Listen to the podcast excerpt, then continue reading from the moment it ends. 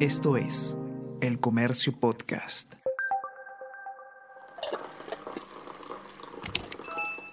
Hola, hola, ¿cómo están? Buenos días, espero que hayan amanecido bien. Está con ustedes Ariana Lira y hoy tenemos... Tenemos que hablar con Ariana Lira.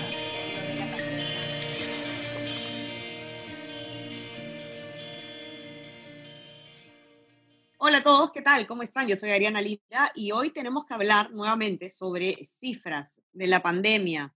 Esta vez vamos a hablar eh, de muertes, pero eh, acerca de un tema que nosotros hemos cubierto muchísimo en este podcast. Además, hemos conversado mucho con Fernando Alayo, periodista del comercio, sobre este tema, y es el desfase que ha existido durante toda la pandemia, desde sus inicios, entre las cifras oficiales que registra el MINSA de fallecidos, el Ministerio de Salud, y las que se y, y luego digamos con, con, otros indicadores, ¿no? Por ejemplo, con la cantidad de muertos totales por, por año, ¿no? Y luego con eh, también un desfase con las cifras del SINADEF, ¿no? Que tiene una metodología distinta para registrar fallecidos eh, a causa de COVID-19. En fin, este tema que lo hemos hablado ya tantas veces, recobra importancia ahora porque en esta segunda ola eh, se está haciendo cada vez más grande esta brecha entre los registros, lo cual nos llevaría a pensar que no estamos teniendo eh, información muy precisa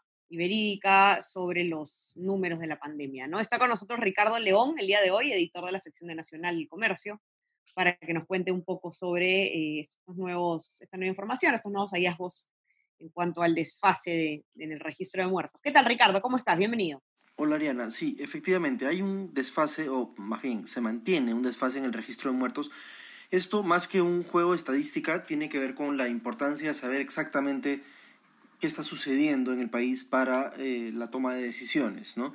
Entonces, en, un gran resumen, porque ese es un tema bastante intrincado, el, eh, diríamos esto, el Sistema Informático Nacional de Defunciones, SINADEF, ellos contabilizan a todos los fallecidos por COVID sospechosos o confirmados, es decir, aquellos que tenían un diagnóstico similar en, la, en, la, en, los documentos que certifican la defunción o aquellos que fallecieron con una prueba molecular o antígena que demostraba eso. El MINSA, el Ministerio de Salud, solamente registra en sus, en sus eh, reportes diarios aquellos que están confirmados. Entonces, en este momento, hasta, vamos, hasta el 31 de marzo, el SINADEF tenía registrados 131.645 fallecidos COVID y el Ministerio de Salud 52.000, menos de la mitad. Pero sí, esa, esa diferencia se mantuvo siempre desde los primeros meses de la pandemia, cuando los muertos empezaron a contarse ya no por eh, decenas, sino por cientos. Eh, en, este, en este primer trimestre del año, la brecha, la diferencia entre lo que cuenta el SINADEF y lo que cuenta el Ministerio se ha, se ha eh, agravado, se ha acelerado, digamos. En los primeros tres meses del año, hasta el 31 de marzo, SINADEF registraba, redondeando, 50.000 fallecidos y eh, el Ministerio de Salud apenas 14.000, es decir, casi uno de cada cuatro. Eh, ¿Por qué? el MINSA no lo, no lo aclara. Eh, siempre ha habido, el Ministerio de Salud siempre ha reconocido que hay un desfase y en, los, en las gestiones anteriores, la de Pilar Macetti, por ejemplo, se intentó acelerar, acortar esta brecha, pero es, es, es, a veces inmanejable, teniendo en cuenta que cada día mueren en promedio 180 o 200 personas. Claro, y, y de hecho, una de las primeras cosas que, que, hizo Macetti cuando asumió las riendas del, del Ministerio de Salud en reemplazo eh, del doctor Zamora fue precisamente eh, sincerar, ¿no es cierto, Ricardo? Es, digamos, eh, decir que iba a sincerar los, los números.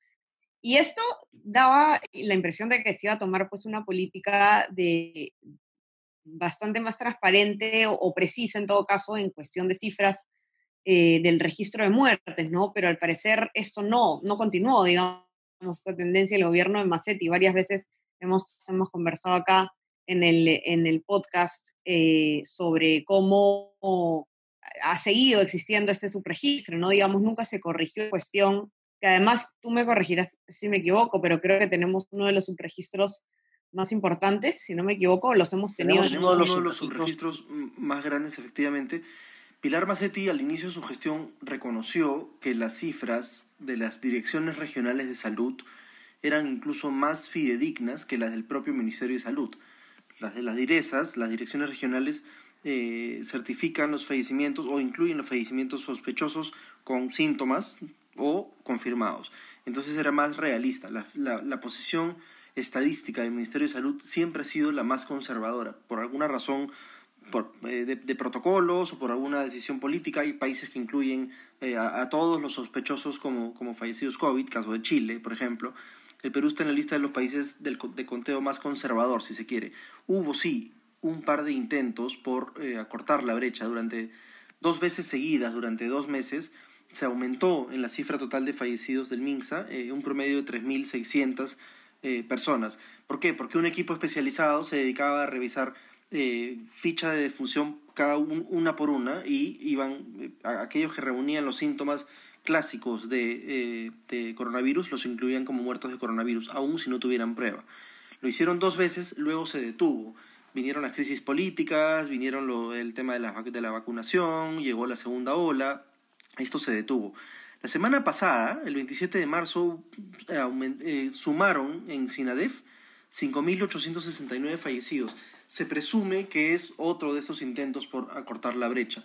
El MINSA, repito, no lo explica con claridad. De hecho, el comercio los ha querido entrevistar y preguntarles puntualmente por qué están considerando solamente a los confirmados cuando ya está clarísimo que son mucho más los fallecidos. Es decir, eh, hay una, es, es seguir jugando a, al ciego con esto.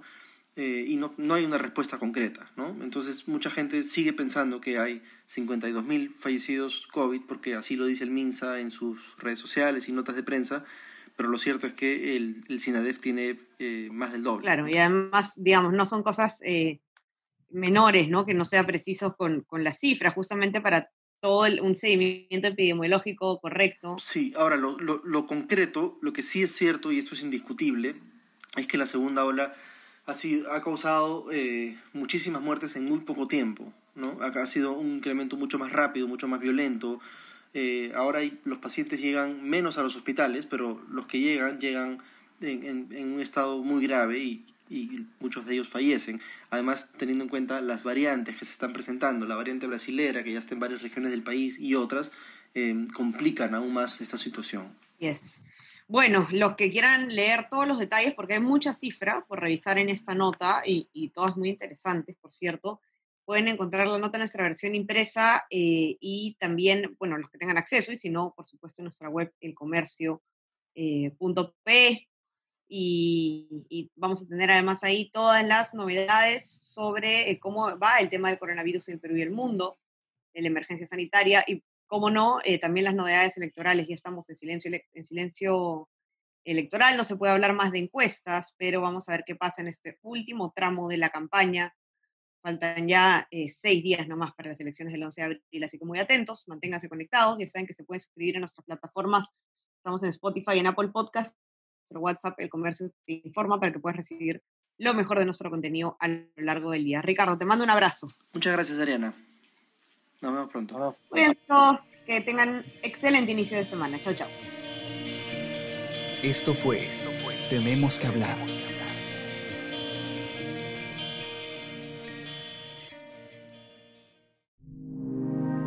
El Comercio Podcast.